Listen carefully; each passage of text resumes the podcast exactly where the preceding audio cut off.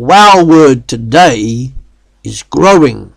Paul writes to the church in Galatia, But the fruit of the Spirit is love, joy, peace, patience, kindness, goodness, faithfulness, gentleness, and self-control.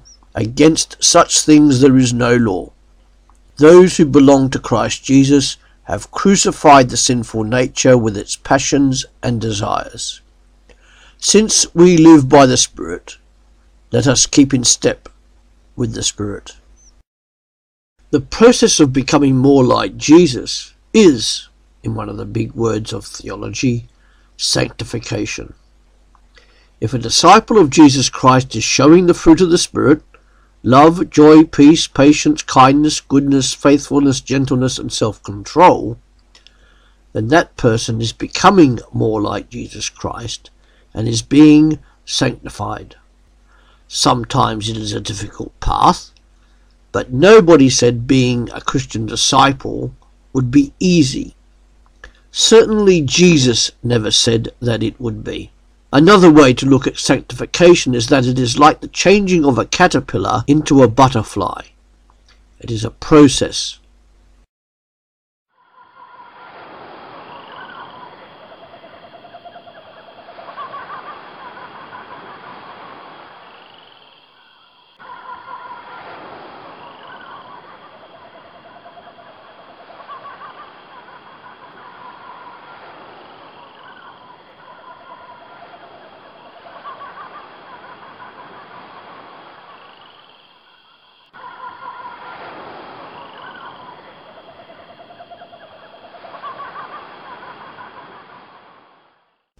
Now you may well ask that if I am being sanctified, why do I still continue to sin? Firstly, you sin because you choose to sin. Nobody else can take the rap. You can lead a cat to milk, but you can never make it drink. Similarly, the devil and the world may tempt you to sin, but it is only you that does the sinning.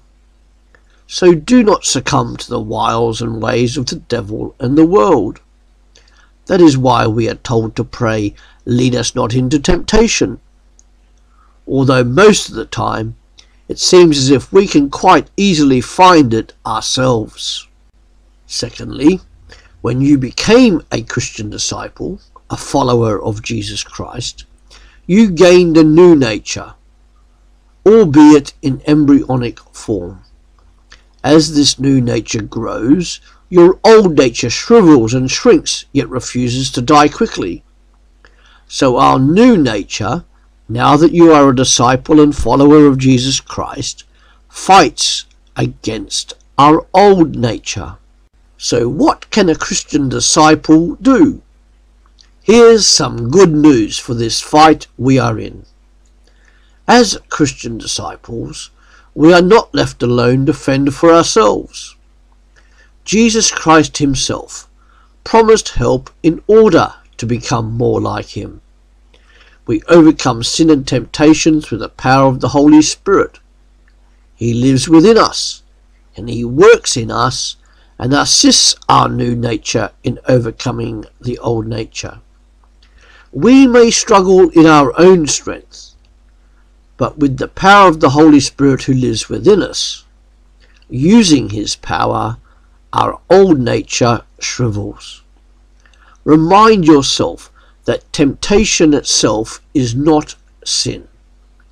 Otherwise, Jesus himself would have sinned, and we know that even though he faced constant temptation, we know for certain that he did not sin. John Stott once said, that as Christian disciples, those who have died and been raised with Jesus Christ, we now live in the freedom of the indwelling Spirit. Jesus' close friend and follower, the Apostle John, wrote this You, dear children, are from God and have overcome them, because the one who is in you is greater than the one who is in the world. If, however, a Christian disciple does succumb to temptation and sins, then when that follower recognizes that they have sinned, they need to repent quickly. Unconfessed sin soon becomes a heavy burden. Confession and repentance are needed. It is not a confession born from constant graceless guilt like that of the young Martin Luther. Rather, it is a repentance born from grace like that of the older and wiser Martin Luther. That's why confession of sin, when it is done in a church service, comes at the beginning, because we are to come in penitence before we continue in praise. Let's go and grow, keeping on growing more like Jesus Christ to give people a reason to ask why we seem so different. Go and grow. How's that for a wow word?